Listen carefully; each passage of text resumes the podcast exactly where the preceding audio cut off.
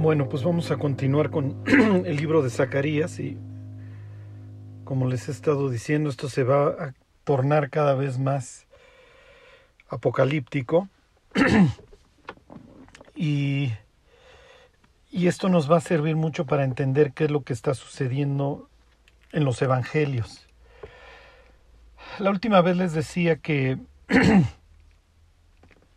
el hecho de que el pueblo de Dios se, se vuelva a Dios hace que entonces sí aparezca un Dios mucho más atractivo. Entonces, esto es lo que esto es lo que el ser humano necesita. Ver testimonios de personas cuyas vidas no son perfectas, pero que sí se esfuerzan constantemente en buscar a Dios y lograr que su encuentro con Dios sea palpable y sea patente para el, para el resto del mundo. Sí, el hecho de que los israelitas, en este caso los, los que han regresado del cautiverio, los de Judá, se vuelvan a Dios va a tener un efecto purificador, no solamente hacia sus propias vidas, sino hacia su alrededor. Y eso es en lo que nos habíamos quedado la última vez.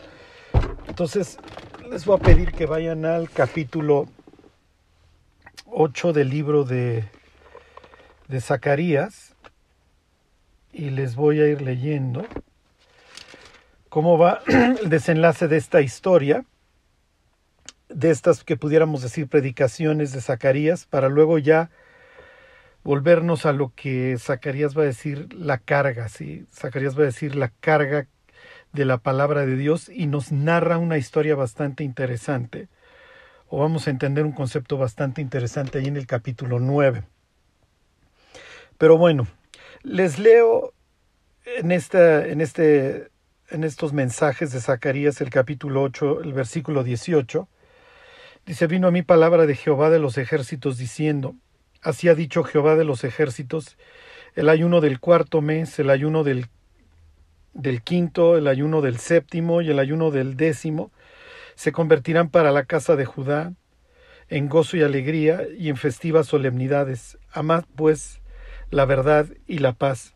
Como les había dicho antes, estos son dos conceptos, la verdad y la paz que se manejan este, en este capítulo 8, y es que de otra manera no hay forma de que el pueblo de Dios pueda generar ningún atractivo hacia el resto de los pueblos y que la promesa a Abraham en ti serán benditas todas las naciones de la tierra, se pueda llevar a cabo.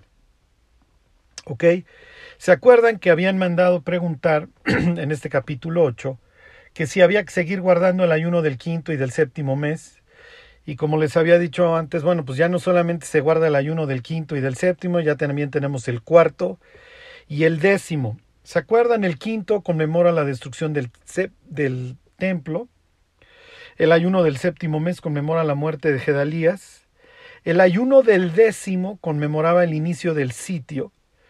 Y el ayuno del cuarto mes conmemoraba este, la apertura de la brecha. Acuérdense que una vez que se abría la brecha después de un sitio, pues venía literalmente el infierno en la tierra para las personas que habían estado pues de alguna forma intentando soportar el sitio y que pues ya no lo lograban. Pero Dios ahora nos habla de una reversión, ¿ok? Nos habla de una reversión de, de todas estas solemnidades que recuerdan cosas espantosas. Y bueno, pues lejos de, de verse como algo que, este, de, de estar recordando pues puras tragedias y desgracias, lo que llenará al pueblo de Dios será gozo. Y aquí viene la pregunta que les he estado haciendo. ¿Estas profecías se refieren a ese momento para esos reconstructores o está hablando Dios de profecías futuras? Ok, ahorita les pongo un ejemplo de los evangelios. Bueno, les continúo leyendo. 8.20. Así ha dicho Jehová de los ejércitos, aún vendrán pueblos y habitantes de muchas ciudades y vendrán los habitantes de una ciudad a otra y dirán, vamos a implorar el favor de Jehová y a buscar a Jehová de los ejércitos, yo también iré. Ok, y esto es muy importante. En, esta profecía, les vuelvo a hacer la pregunta, ¿está hablando para ese momento inmediato o está hablando para un futuro? Si pensáramos en un momento inmediato, pues pudiéramos decir que sí. Recuerden que el pueblo de Dios va a escuchar, después de años que lleva detenida la obra, las profecías precisamente de Ageo y de Zacarías van a activar la obra y ya no se van a detener a pesar de la oposición. El capítulo 6, que ya lo veremos en su momento, del libro de Esdras, nos habla de la reconstrucción del templo. Se termina el templo y se celebra la Pascua. ¿Ok? ¿Qué conmemora la Pascua? Acuérdense, el libro del Éxodo va a informar el resto de la escritura y cuestiones del Éxodo nos las vamos a seguir encontrando hasta en el libro de Apocalipsis. Entonces, celebran la Pascua, recuerdan la salida de Egipto, la liberación de, de debajo de la bota de Faraón y ahora, bueno, algo de respiro, algo de libertad y la posibilidad de volver a adorar a Dios en su territorio. ¿Y cuál es la consecuencia? Fíjense, se los voy a leer de Esdras, capítulo 6, versículo 20. Dice, porque los sacerdotes y levitas se habían purificado a una. Todos estaban limpios y sacrificaron la Pascua por todos los hijos de la cautividad y por sus hermanos los sacerdotes y por sí mismos. Si se acuerdan, tanto el libro de Jeremías como el libro de Lamentaciones no tienen nada bueno que decir acerca de los sacerdotes. ¿Por qué? Porque como dijera Jesús, cerraban el reino de los cielos delante de los hombres, pues ni entraban ellos, ni dejaban entrar a los que querían entrar. Se volvían en verdaderos tropiezos y obstáculos. ¿Ok? Y ahora vemos en este sentido nuevamente una reversión. Los sacerdotes y los levitas se han purificado para servir a Dios. Y esto va a traer una consecuencia, se las leo, Esdras 6:21. Comieron los hijos de Israel que habían vuelto del cautiverio, con todos aquellos que se habían apartado de las inmundicias de las gentes de la tierra, para buscar a Jehová, Dios de Israel. Ok, ¿qué tiene este versículo de interesante?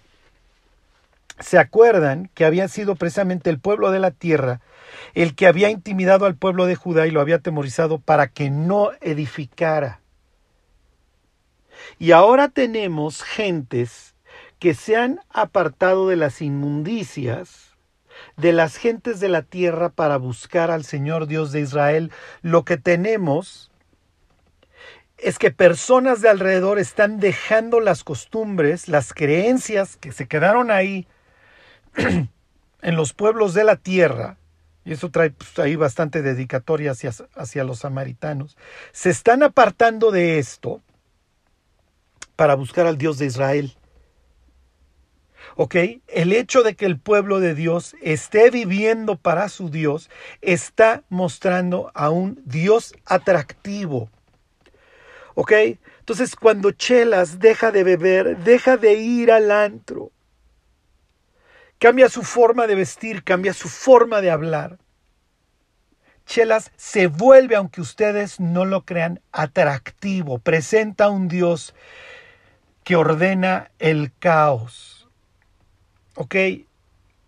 No es que Chelas necesite hablar como el mundo o vestir como el mundo o hablar como el mundo. Lo que el, el creyente, lo que el Hijo de Dios, lo que el pueblo de Dios necesita es volverse a su Dios. Y eso es lo que hace a Dios atractivo.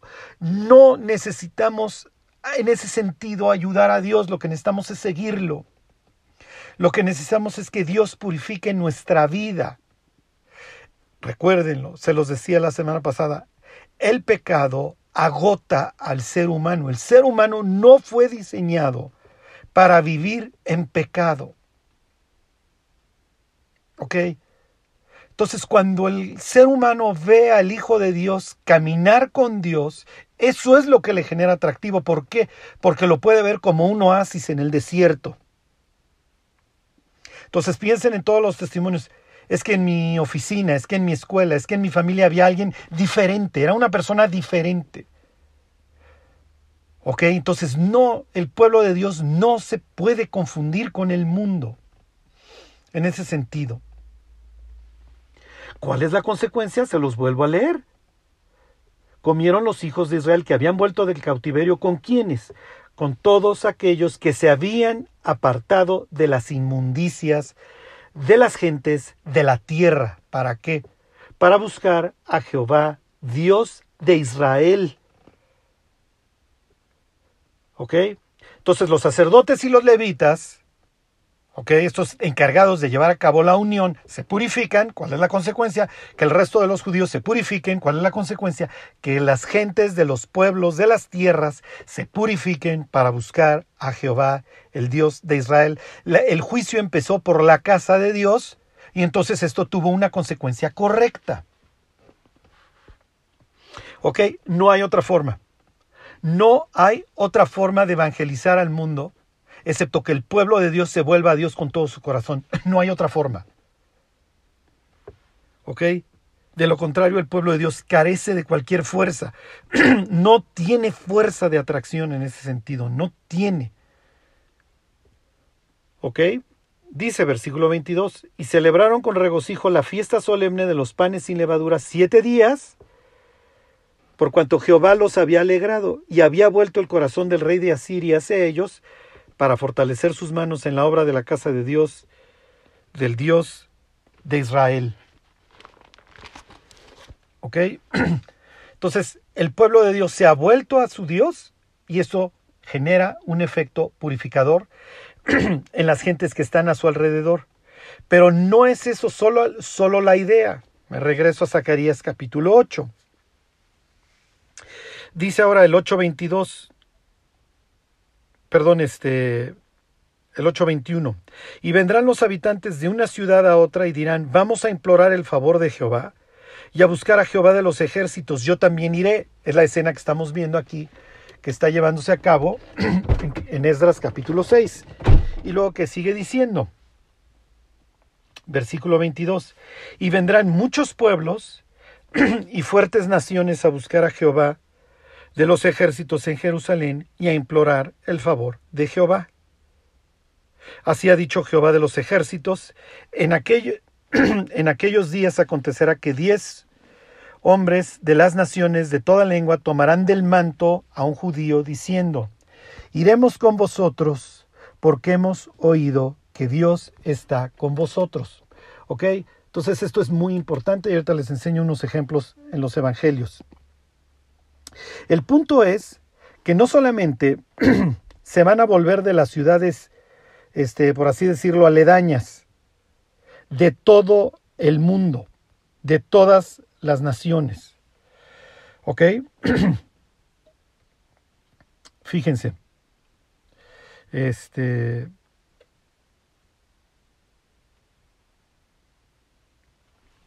Me voy a ir a Isaías capítulo 2.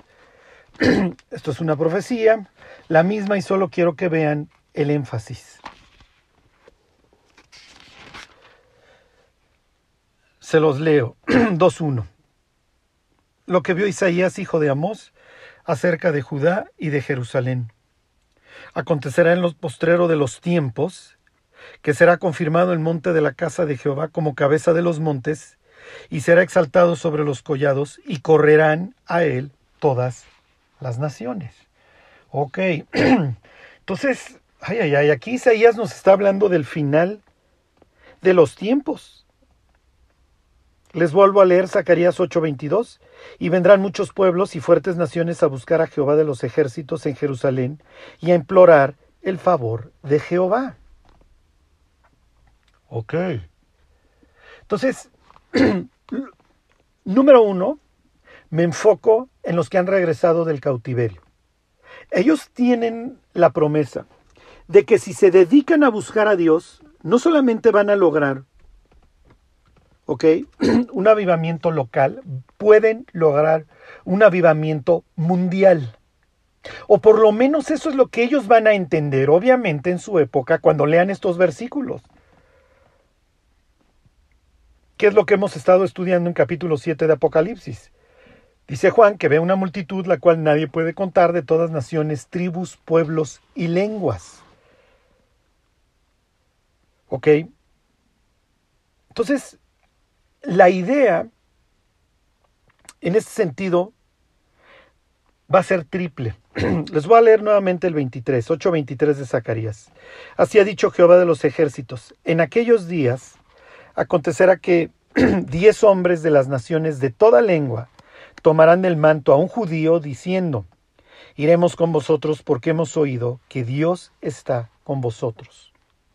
Número uno, para los cautivos. Si ustedes se vuelven a Dios, de los pueblos aledaños, de las gentes de la tierra, se van a empezar a volver de sus inmundicias para ahora sí poder participar con ustedes en la búsqueda de Dios.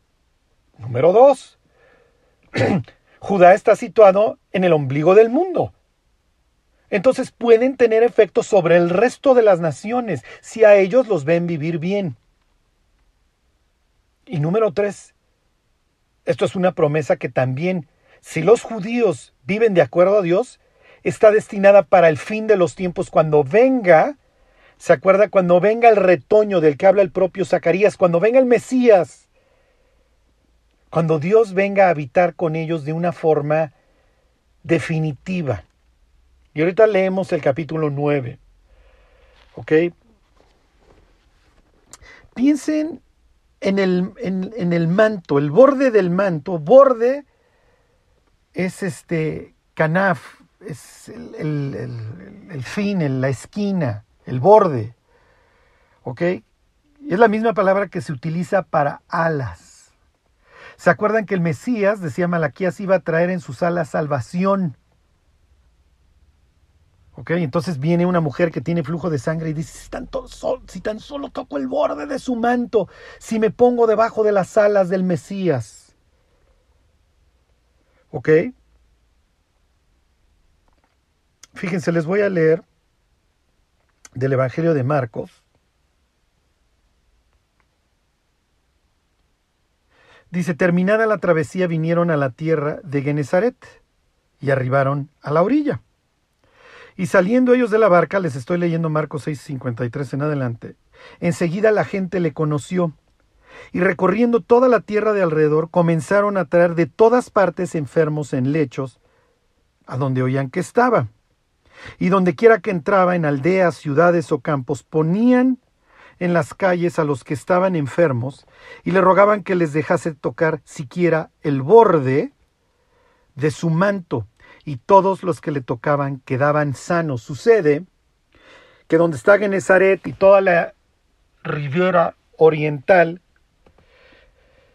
del mar de Galilea, por ahí había una ruta comercial que venía desde África y de ahí pasaba hacia el norte, obviamente de ahí te ibas para Europa o te ibas para Asia.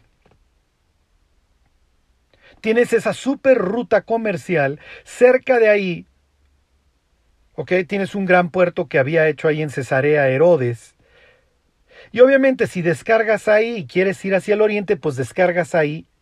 Y toda esa zona va a estar obviamente llena de comerciantes que van por lo que se conocía como la vía maris, la ruta del mar. ¿ok? O la ruta comercial. Ahí obviamente te vas a encontrar centuriones, etcétera, que están controlando el comercio y que están viendo que se paguen los impuestos. Fíjense cómo Jesús va a cumplir muchas profecías sin siquiera decirlo, pero las está actuando. Se los vuelvo a leer. Zacarías 8:23. Así ha dicho Jehová de los ejércitos, en aquellos días acontecerá que diez hombres de, de, las naciones de toda lengua tomarán del manto un judío, diciendo, iremos con vosotros porque hemos oído que Dios está con vosotros. Y aquí tienen, ok, en el versículo 6.55 de Marcos, que Jesús va recorriendo la tierra y le comienzan a traer enfermos de dónde? De todas partes. ¿Ok? ¿Y qué es lo que hacen las personas? ¿Qué es lo que dice ahí? Le ruegan que les permita tocar siquiera el borde de su manto, tal y como había dicho Zacarías. Entonces vino el Mesías y en sus alas trae salvación. Entonces aquí vemos perfectamente cómo se cumple esta profecía de que toman a un judío por el manto y le dicen, yo voy contigo porque yo sé que Dios está contigo. ¿Ok? Entonces esta es la idea, si el pueblo de Dios se acerca a Él, si el pueblo de Dios camina con Él, entonces muchas profecías se van a cumplir. ¿Ok? Y profecías que ya estuvimos leyendo en Zacarías, ¿ok? Les voy a intentar agravar la situación. Les leo Zacarías 1.16. Dice, por tanto, así ha dicho Jehová, yo me he vuelto a Jerusalén con misericordia, en ella será edificada mi casa, dice Jehová de los ejércitos, y la plomada será tendida sobre Jerusalén. ¿Eso es para el futuro? ¿Para muchos siglos después o para ese momento? Bueno, ya vimos en Esdras que pues, efectivamente se reconstruyó el templo. Y luego va a venir Nehemías y reconstruirán el muro. Fíjense, versículo 17, Zacarías 1:17.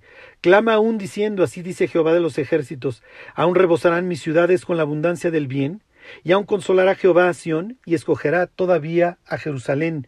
La elección no cambia. Les leo Zacarías capítulo 2, versículo 4. Y le dijo, corre, habla este joven, diciendo, sin muro será habitada Jerusalén, a causa de la multitud de hombres y de ganado en medio de ella ¿Eso es para el futuro inmediato? ¿Qué creen? ¿Una persona 20, 30 años antes del nacimiento de Jesús puede decir que sin muros está siendo habitada Jerusalén? Frente a la mano estirada de un publicano que de ahí le va a dar una mochada al centurión y se va a embolsar. ¿El impuesto? Que ya le pagó a César por adelantado. Zacarías 2.10, canta y alégrate, hija de Sión, porque aquí vengo y moraré en medio de ti, ha dicho Jehová. ¿Qué es lo que pensaron cuando acabaron de reconstruir el templo? Bueno, pues ya está la oficina, ya está la casa de Dios, que venga y que more en ella. Y cuando los Seleucidas, por ejemplo, cuando Antíoco los está malmatando, ¿se está cumpliendo esto? ¿Se cumplió? ¿Qué es lo que sucedió? Ahorita van a entender muchas cosas de los evangelios y todos estos conflictos.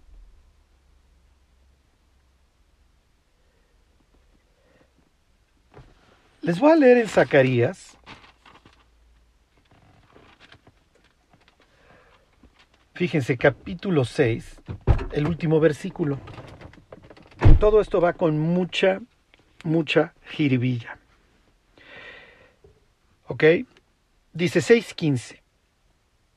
Y los que están lejos vendrán y ayudarán a edificar el templo de Jehová. Lo acabamos de leer en Esdras, ¿sí? Pues, ya dejaron sus dioses, se separaron de las inmundicias de los dioses de la tierra y de todas esas prácticas y fueron a servir a Dios. Dice, y conoceréis que Jehová de los ejércitos me ha enviado a vosotros.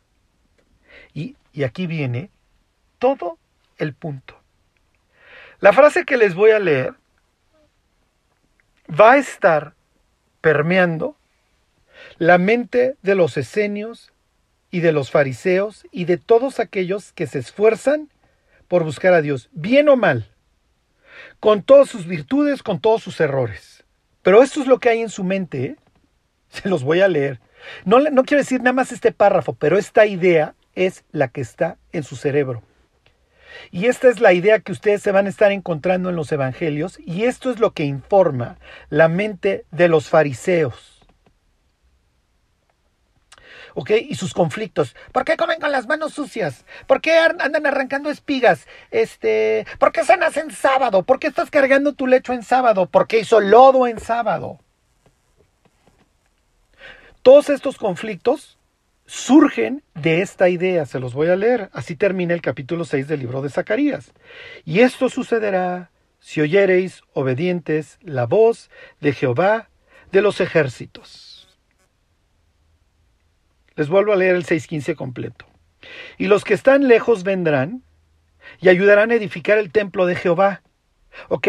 El pueblo de Israel se vuelve a Dios y se vuelve atractivo. Y dice, y conocerán que el Señor de los ejércitos me ha enviado a vosotros, dice Zacarías, porque se va a cumplir la paz que les estoy profetizando. Y esto sucederá si oyereis obedientes la voz de Jehová de los ejércitos. Entonces, para que se cumplan estas profecías, el pueblo de Dios tiene que oír de forma obediente la voz de Dios. Les hago la primera pregunta lógica. ¿Y si no? ¿Y si el pueblo se porta mal? ¿Y si, el, ¿Y si el pueblo abandona a Dios, entonces ya no va a suceder todo esto? De que van a venir de otras ciudades y de que van a venir de todos los pueblos y de que en aquel entonces de todas las naciones 10, libro, el libro, el número 10 habla de algo completo, 10, o sea, la representación de todas las naciones, van y van a ir a agarrar a un judío por el manto y le va a decir, sé que contigo está Dios, te acompaño, te sigo, llévame, hazme conocer a tu Dios. El manto era uno de estos mandamientos el, portar un manto con sus flequitos era uno de estos mandamientos que llamaban mandamientos testigos.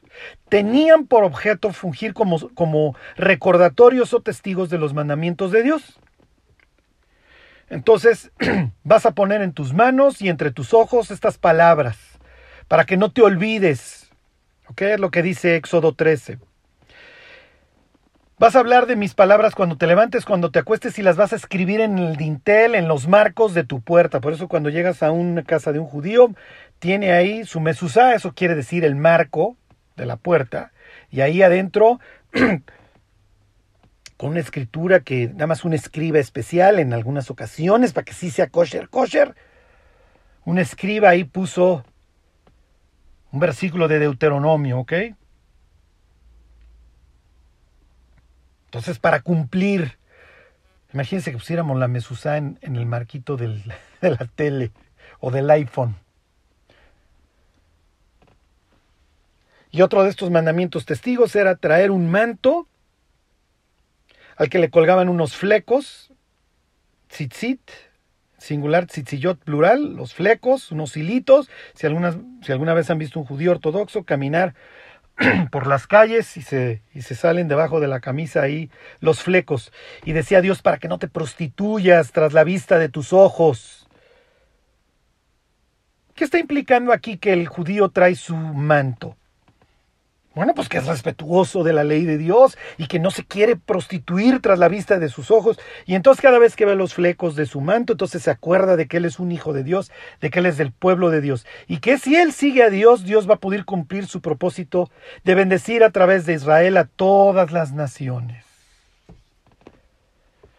y ahí tienen un judío en la costa occidental, noroccidental del mar de Galilea, entonces vienen de todos lados y casualmente por ahí pasa la vía Maris. Entonces tienes al romano, tienes al griego, tienes este, tienes aquel. Igual y un persa que fue allá a comerciar. Entonces se enteran, oye, ahí hay un Mesías. Y si tocas tan solo el borde de su manto, que para los judíos el extremo es las alas, y ellos tienen esta antigua profecía de que el Mesías en sus alas traería. Nosotros, nuestro, nuestra Biblia dice salvación, la palabra en hebreo es sanidad, marpés, curación. Entonces llévale a tu hijo y llegas con fe y tocas su manto. ¿Ok? Fíjense. Les voy a leer el libro de Malaquías. Mas a vosotros los que teméis mi nombre, nacerá el sol de justicia y en sus alas, en el borde, en sus bordes, traerá salvación. Y saldréis y saltaréis como becerros de la manada. Hollaréis a los malos, los cuales serán ceniza bajo las plantas de vuestros pies, en el día en que yo actúe, ha dicho Jehová de los ejércitos. Ah, entonces los malos los que impiden el avance del reino de Dios van a ser hollados debajo de nuestros pies. Ok, entonces es la actitud que tengo que tener frente a los malos. Fíjense, que había dicho poquito antes, a poquito arribita en el libro de Malaquías. Entonces os volveréis y discerniréis la diferencia entre el justo y el malo, entre el que sirve a Dios y el que no le sirve. Ah, ok. Porque los que no le sirven, ¿qué están haciendo? Bueno, pues están impidiendo que el reino de Dios avance. Y si no oímos obedientes, como dice Zacarías, la voz de Dios, bueno, pues entonces no vamos a influir en los pueblos. Olvídense ya de que el reino de Dios avance entre nosotros. Entonces, ¿cuál debe ser mi actitud frente al, dentro del pueblo de Dios con los que no lo quieren servir? ¿Cuál debe ser mi actitud con los que se dicen cristianos y son borrachos, son maldicientes, son fornicarios? ¿Qué diría Pablo? Bueno, con esos ni comas. ¿Los debo odiar? ¿Oísteis que fue dicho? Jesús diría, amarás a tu prójimo, pero aborrecerás a tu enemigo. Eso es lo que oyeron. Alguien por ahí lo había dicho, ¿eh? Y el principal y los principales sospechosos eran los esenios. Pero Dios no nos dijo, Zacarías, que teníamos que obedecerlo y si no, no iba a suceder todas estas promesas. ¿Cómo va a venir el Mesías si nos estamos portando así? Y cuando venga el Mesías, entonces, eh, pues va a haber paz. Y vamos a distinguir entre, ya se va a saber quién sirve a Dios y quién no. Les voy a leer Lucas 15. y con toda esta idea de que, antes de Lucas 15 les termino esta última frase nuevamente. Zacarías 6, 15, última parte. ¿Y, ¿Y esto sucederá? Si oyereis obedientes la voz de Jehová vuestro Dios. Si tú eres una persona que ha sufrido, que desde sus ancestros fueron matados por los griegos por seguir a Dios, y ahora estás siendo oprimido por los romanos, y ves que los mismos de tu pueblo van al teatro a ver la tragedia griega, van al gimnasio a ver cómo entrenan y cómo se educan y tienen todo este concepto de los desnudos, y van al estadio a ver cómo luchan desnudos, y tienen sus simposiums en donde es realmente una embriaguez, y van a los odeones a escuchar a los filósofos griegos. Pero tú vives para Dios y tú quieres que venga el Mesías. Pero ahí están tus conocidos judíos que van y se meten al estadio y al gimnasio y al teatro. Y a veces inclusive van al templo griego. Y dicen que no está mal la filosofía griega, que no están tan errados. ¿Qué piensas tú? ¿Va a venir el Mesías o no? ¿Puede bendecir Dios a una nación que se ha entregado al helenismo, que se ha entregado al mundo? Pero tú dices, no, yo soy un fariseo. Yo estudié con Gilel la Biblia. O diría Pablo, yo estudié con Gamaliel y ellos nos enseñaron que el fin de todas las cosas es Dios, no el ser humano. Y la luz que necesitamos no es la luz de la razón, necesitamos la iluminación de Dios porque en su luz veremos la luz. Lo demás son tinieblas. El gentil, diciendo que el arte, la arquitectura, la escultura, lo que producen sus manos. No, para nosotros es tan mal andar haciendo esculturas de dioses. Nuestro Dios hizo los cielos y la tierra y luego viene el romano y se burla de mí. Pues si tu Dios hizo los cielos y la tierra, ¿dónde está? Porque eres mi esclavo. Estás bajo mi dominio. Mis dioses son más poderosos que el tuyo, loco, monoteísta.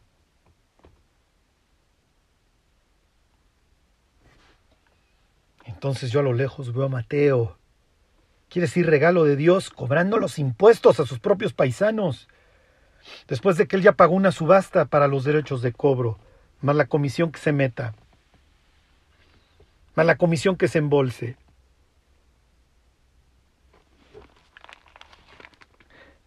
No leemos la tensión que se está viviendo en este pasaje.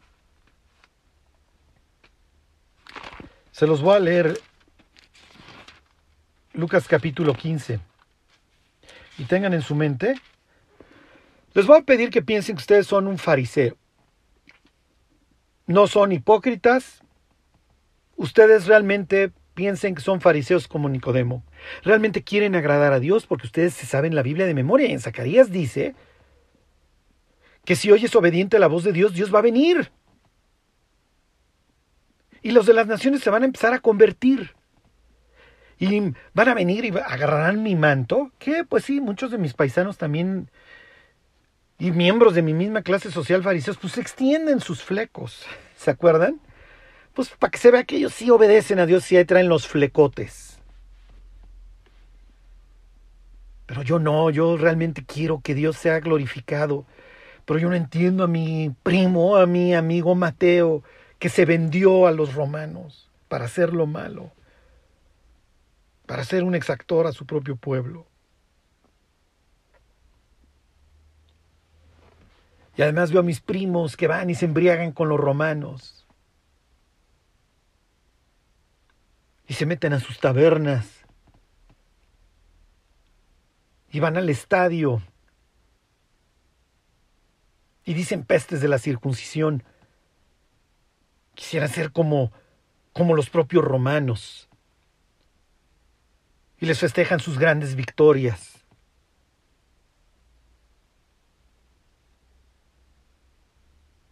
Fíjense, dice el 15.1 en Lucas. Se acercaban a Jesús todos los publicanos y pecadores para oírle. Ahí está Mateo. Digo, Mateo ya es parte de los doce. Pero ahí están. Ahí están los pecadores. Les vale Dios. Y mientras les valga Dios, bueno, pues ya la hicimos. Ya la hicimos porque pues todas estas cosas van a suceder si le oímos a Dios atentamente y le obedecemos. Pero si no, y si no, ya ven, los judíos estamos bajo la bota, si no es la babilónica, entonces si no es la siria es la babilónica, y si no es la babilónica es la de los persas, y si no es la de los griegos, y si no es griegos son romanos, a ver cuál viene. Porque nos portamos mal, ahí están. Y aparte van a escuchar al rabinillo este que está de moda, que, se, que salió con la embajada, que él es el Mesías. Si lo conocemos, nació en el norte, aquí, bueno, aquí se descreció en el norte. Común y corriente.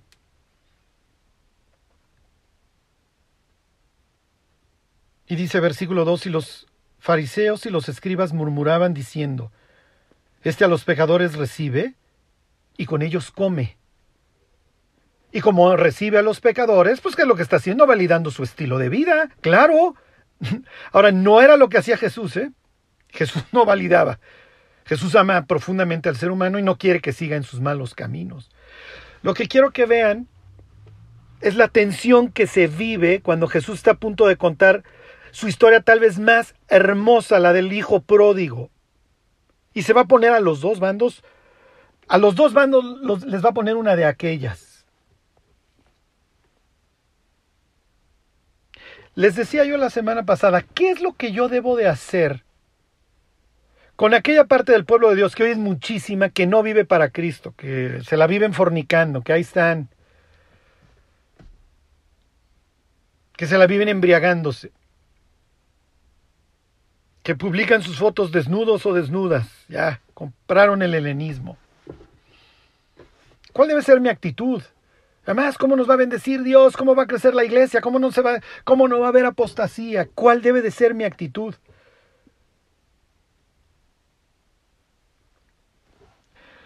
Fíjense, más adelante, como se los decía yo este miércoles en el estudio, en el, martes en el estudio de Apocalipsis, porque el capítulo 7 se maneja este tema como en muchas partes de la Biblia, el tema de Dios o el rey como pastor. ¿Ok? Los líderes espirituales eran vistos por Dios como pastores. Ahí está, obviamente, como les decía, pues, los máximos representantes, Moisés y David, ambos pastores. Al líder espiritual, ahí en el capítulo 34 de Ezequiel, se le llama, se les dice pastores, a la misma bestia. En Zacarías, más adelante, se le va a llamar el pastor, ¿ok?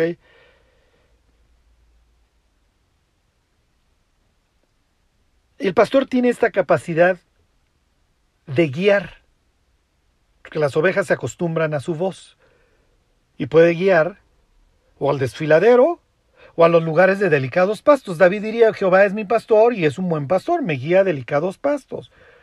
Y no piensen en el pastizal o en el argentino, no piensen en, en el calendario este, escocés, No, no, o sea, es un lugar bastante amarillo, así. Es increíble ver hasta la fecha ahí a los, a los pastores palestinos con sus chivos y con sus ovejas. En unos lugares verdaderamente agrestes. O sea que el pastor tiene que tener muchísima pericia para en, esos, en ese sitio mantener con vida y multiplicar a sus rebaños. Y David diría Dios muy bueno, porque aún en circunstancias difíciles nos consigue agua y nos consigue el, alimento y nos consigue y nos da confianza y etcétera, etcétera. Fíjese la piedra que va a lanzar Jesús en esta ocasión a los fariseos. Dice entonces él le refirió esta parábola diciendo, ahí tienen la tensión, ahí tienen a los dos bandos. Los pecadores, sí, ya se entregaron a la cultura, al mundo, les valió. Los fariseos queriendo rescatar el barco. La pregunta es, ¿lo estaban rescatando de forma correcta o no?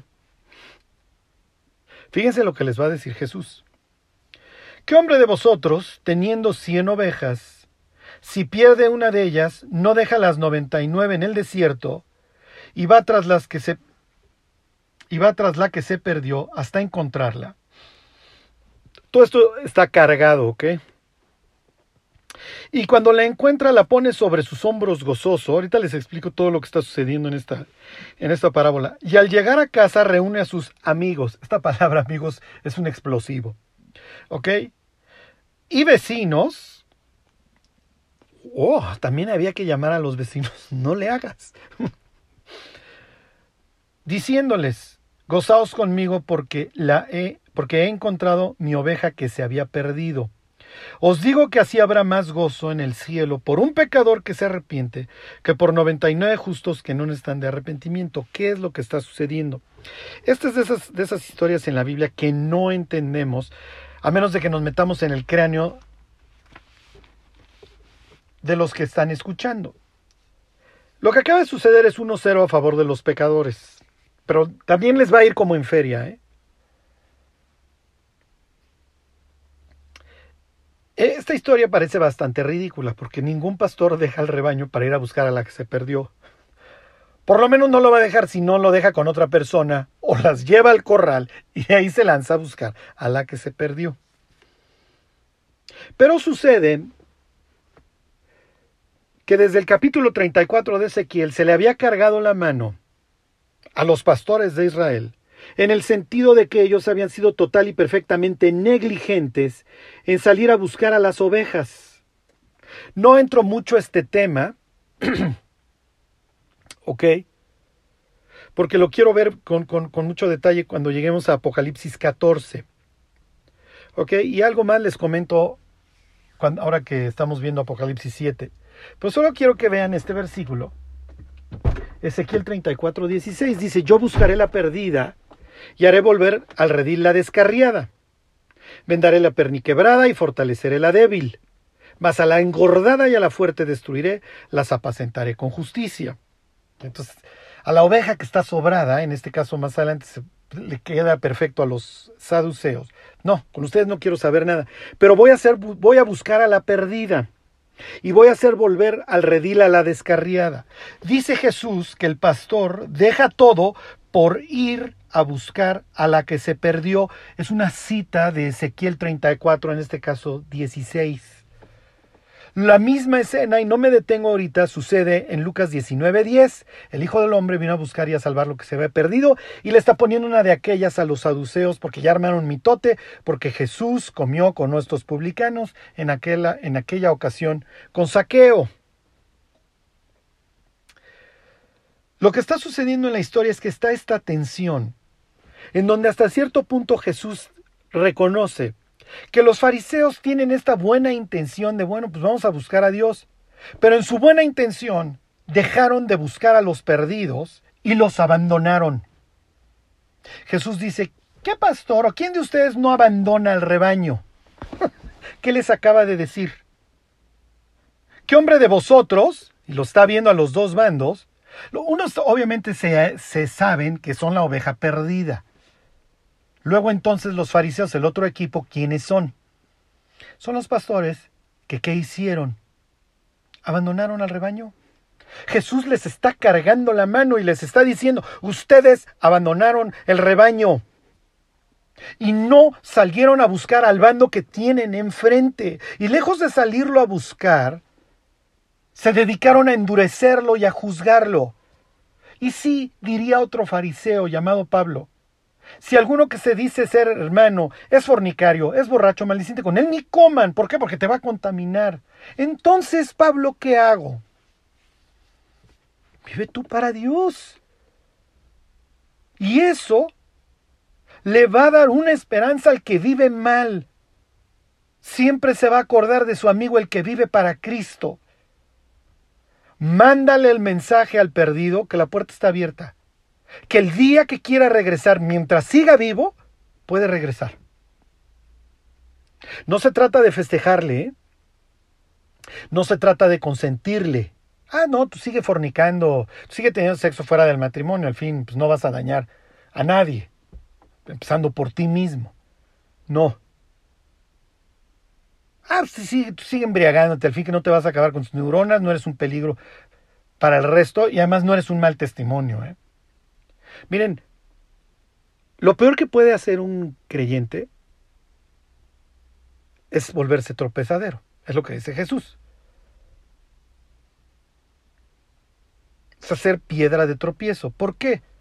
porque estamos obstaculizando la salvación de las almas por las que Cristo murió. Y hacemos obviamente que el nombre de Dios sea blasfemado. Lo que dice Pablo, el nombre de Dios es blasfemado entre los gentiles por causa de vosotros, porque tú qué dices, que no se debe de ser idólatra, comer sacrilegio, tú qué dices, que no se debe de adulterar, adulteras, bla, bla, bla. Pues sí. Pues sí, pero entonces, ¿cuál es mi misión? ¿Tengo que salir a, a enfrentar y a decirle, ya ves, por tu culpa no viene el Mesías y nos está llevando el tren? No. Lo que los fariseos debieron de haber hecho es dejar de juzgar a los de enfrente y enfocarse en vivir para Dios. ¿Por qué? Porque también lo decía Zacarías, en la medida que el pueblo de Dios se volvía hacia su Dios, se volvía atractivo. Pero estos, lejos de buscar a Dios, se dedicaron a hacer cada vez más reglas creyendo que le hacían un favor a Dios, cuando la Biblia explícitamente prohibía añadirle, y entonces no tomarás el nombre del Señor tu Dios en vano. Bueno, ni siquiera lo mencionamos. No, no es lo que dice la Biblia, le estás añadiendo. Perdón, pero le estás añadiendo. No cocerás al cabrito en la leche de su madre. No puedes comer lácteos y carne. Bueno, o sea, son unas conjeturas. No, no, es que estamos poniendo una una barda alrededor de la, de la ley para que ahora sí no haya forma de quebrarla. No. Lo que estás haciendo es una tradición. Ya dejaste de buscar a Dios. Ser mundanos o ser legalistas para la Biblia es carne. Lean la cantidad de veces que Pablo menciona la palabra carne en la carta a los Gálatas, escrita a unos bárbaros que ahora sí que es que guardaban la ley, los tiempos, los años, o sea, es ridículo.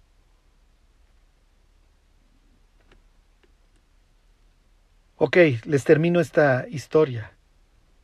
Ya Jesús les dijo que abandonaron al rebaño. Pues ya, lo abandonaron. Ahí están los perdidos enfrente.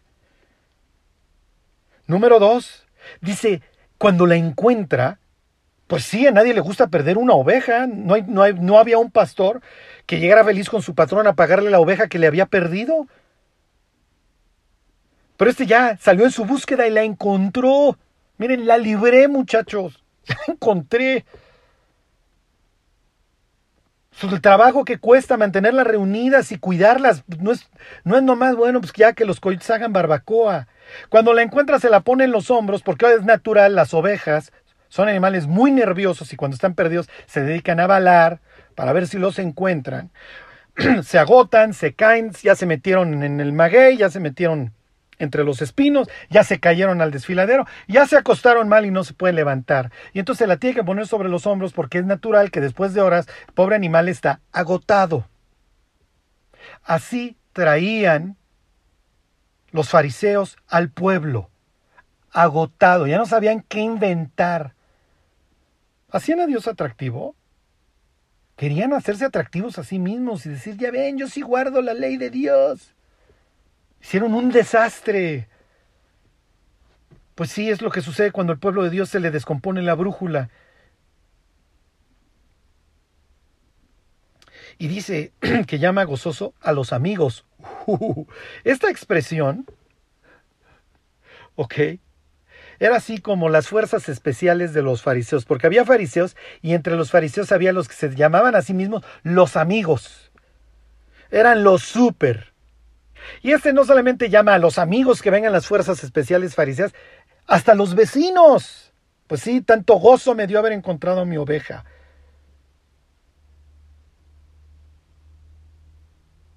¿Por qué? Porque encontró a alguien perdido. ¿Y qué es lo que luego dice Jesús? Ese es el corazón de Dios. Porque Jesús sí sale, Dios sí sale a buscar a los perdidos. Charlie, ¿podemos nosotros salir a buscar a los perdidos? Sí. Cuando buscamos a Dios con nuestro corazón, le estamos haciendo el mayor favor al mundo. El mundo no necesita ver que traemos los flecotes en nuestros mantos, no necesita ver la supermesusá en el marco de la puerta, y lo digo con todo respeto. Porque sí son mandamientos que estaban en la ley. Y Jesús traía su manto. Pero recuérdenlo, misericordia quiero y no sacrificio, conocimiento de Dios más que holocausto. Yo creo que la humanidad ya está harta de religiones y está esperando ver al cristiano no practicar una religión los domingos, esforzarse en buscar a su Dios todos los días para que Dios nos siga transformando y la gente pueda ver a Cristo en nosotros. Ese es el camino que elegimos. Ese es el camino por el que andamos. Que Dios los bendiga.